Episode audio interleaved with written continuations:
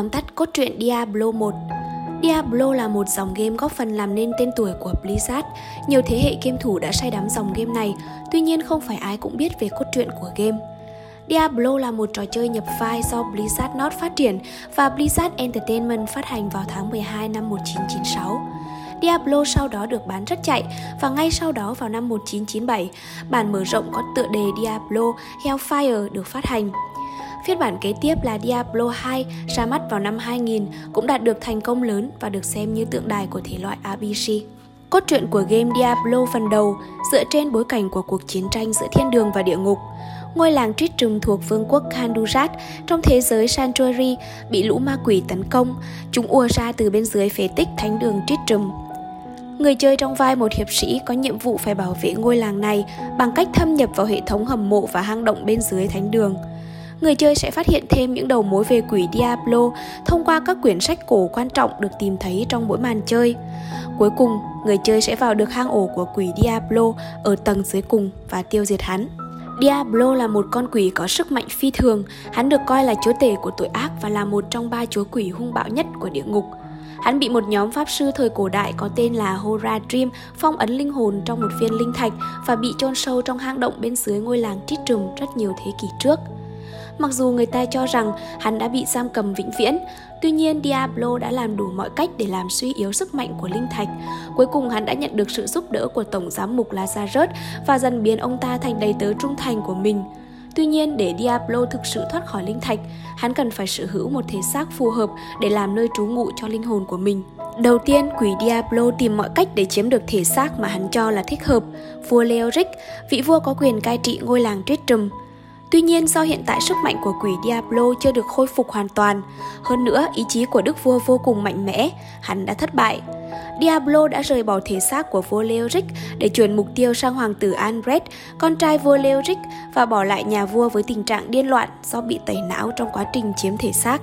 Lazarus tiếp tục giúp sức cho Diablo bằng cách dẫn dụ hoàng tử trẻ tuổi đi vào hầm mộ bên dưới thánh đường, đến tầng cuối cùng và ấn viên đá phong ấn Diablo vào trán.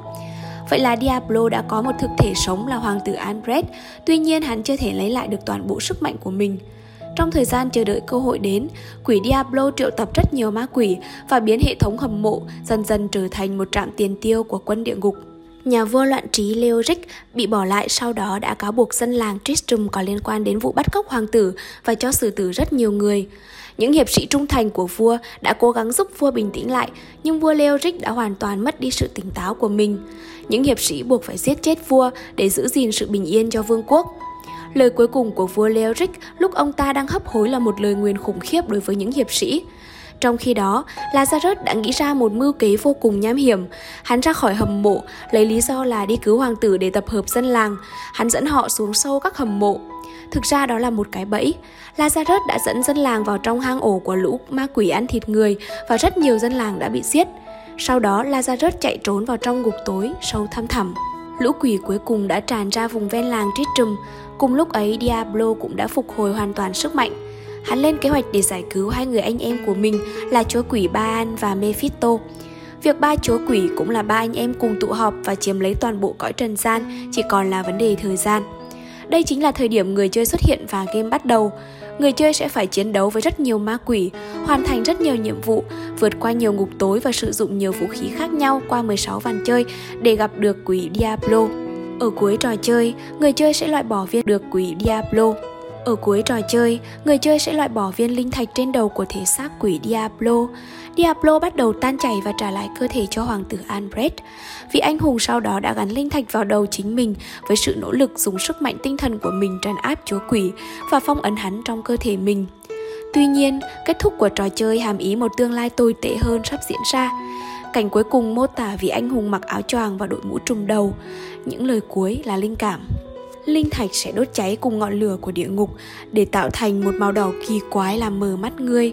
Máu tươi trong mắt ngươi sẽ tuôn trào và ngươi sẽ phải nghe những lời thì thầm tra tấn tinh thần của địa ngục lưu đày. Diablo Hellfire là một câu chuyện bên lề của cốt truyện Diablo bản chính. Một thầy phù thủy trong khi thực hiện một nghi lễ đã vô tình giải phóng con quỷ Nakru vào làng Tristram, nhưng trước khi nó hoàn toàn được giải thoát, thầy phù thủy đã niêm phong cửa ra vào. Người chơi sau đó sẽ được giao nhiệm vụ mạo hiểm vào hang ổ của Nakrun và tiêu diệt nó. Hellfire là một bản mở rộng của Diablo được công ty Sierra Online, nay được gọi là Sierra Entertainment, sản xuất bổ sung Diablo bản đầu tiên. Nó được phát hành vào năm 1997 và được phát triển bởi